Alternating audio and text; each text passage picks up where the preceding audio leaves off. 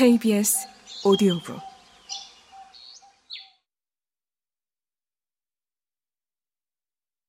말에서 내린 돈키호테는 주인에게 곡물을 먹는 것 중 세상에서 가장 훌륭한 짐승이니 자기 말을 잘 보살펴 달라고 부탁했다. 주인은 말을 살펴보았지만 훌륭해 보이기는커녕 기사가 말한 것의 절반에도 미치지 못했다. 주인이 말을 마구간에 끌어다 놓고 다시 손님의 시중을 들기 위해 돌아오니 여자들이 돈키호테의 갑옷을 벗기고 있었다.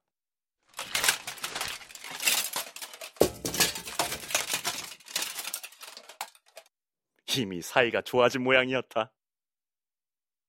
여자들은 가슴바지와 등바지는 벗겼지만 목 가리개와 그 이상하게 생긴 얼굴 가리개는 어떻게 벗겨야 할지 몰라 쩔쩔맸다. 초록색 끈으로 묶은 매듭이 풀리지 않아 잘라버리는 수밖에 없는데 돈키호테가 한사코 자르지 못하게 하는 것이었다. 결국 그날 밤은 투구를 쓴 채 보낼 수밖에 없었으니 그 모습은 누가 봐도 정말 요상하고 우스꽝스러웠다. 돈키호테는 이렇게 자기의 갑옷을 벗겨주는 뜨내기 여자들을 여전히 그 성에 지체 높은 귀부인이나 여주인들이라 생각하고 익히 알려진 로만세 구절을 이용해 아주 멋들어지게 그녀들에게 말했다. 고향을 떠나온 뒤 돈키호테만큼 귀부인들의 이와 같은 시중을 받은 기사 이 세상엔 없으리라. 규수들은 그를 돌보아주고 공주들은 그의 말을 보살피네. 로신한테 이게 내 말의 이름이라오 귀부인들이여. 내 이름은 돈키호테 델라만치아라오. 부인들을 더 섬기고 부인들을 위해 공을 세워 이름이 저절로 알려질 때까지 밝히지 않으려 했는데 란사로테의 옛 노래를 감사의 뜻에 맞추다 보니 그만 내 이름을 아시게 되었소이다. 하지만 그대 귀부인들께서 명령을 내리시사 이 몸이 그의 복종할 날이 그리고 부인들을 모시고자 하는 마음을 내 팔의 용기로 보여드릴 날이 곧 올 것이라오. 그와 같은 수사를 들어본 적이 없는 여자들은 대꾸도 하지 않고 그저 뭐 먹고 싶은 것은 없느냐고 물을 뿐이었다. 뭐든 좀 먹어야겠소이다. 돈키호테가 말했다. 그러잖아도 무척 시장하던 참이었소. 마침 그날은 육식을 금하는 금요일이라.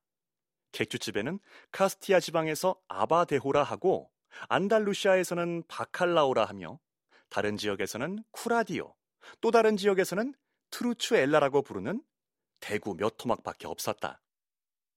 여자들은 그것밖에는 줄 것이 없는데 괜찮겠는지 물었다. 토막이라도 많다면야. 동키호테는 말했다. 한 마리쯤은 되겠지요. 일레알짜리 여덟 개나 팔레알짜리 하나나 그게 그거니까 말이요. 더군다나 소고기보다 송아지 고기가 더 맛있고 염소보다 새끼 염소 고기가 더 맛있듯이 대구 도막들이 통대구보다 더 훌륭할지도 모르오. 여하튼 빨리 가져다 주시오. 배를 채우지 않고서는 갑옷의 무게도 나의 임무도 견딜 수가 없으니 말이오.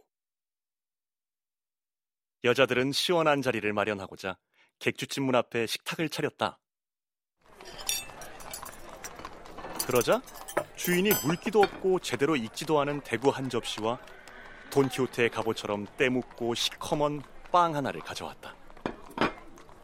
그러나 정말 박장대소할 일은 돈키호테 먹는 꼴이었다. 투구를 쓴 채 그것이 떨어지지 않도록 두 손으로 잡고 있었기 때문에 누가 음식을 먹여주지 않으면 아무것도 입에 가져다 넣을 수가 없었다. 그래서 여자들 중 하나가 시중을 들게 되었다. 하지만 마시는 것은 도무지 어떻게 할 수가 없었다. 객주집 주인이 통대에 구멍을 내어 돈키호테에게 한쪽 끝을 입으로 물게 하고 다른 쪽 끝으로 포도주를 흘려넣지 않았더라면 그는 한 방울도 마시지 못했을 것이다. 투구의 매듭을 자르고 싶지 않아서 그는 이런 번거로움을 모두 참아내고 있었다. 이러고 있을 때 돼지를 거세하는 일꾼이 객주집에 도착해서 피리를 네댓 번 불었다.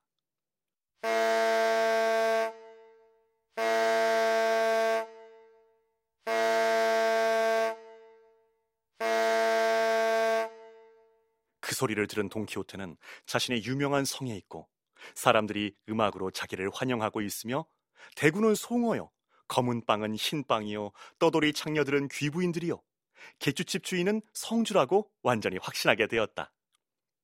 그렇게 생각하자 결심하고 집을 나서기를 정말 잘했다는 느낌이 들었지만 한 가지 마음에 걸리는 일이 있었으니 아직 기사 서품을 받지 않았다는 점이었다. 기사로 인정받지 않고서는 정식으로 어떠한 모험도 할 수 없다고 생각했던 것이다.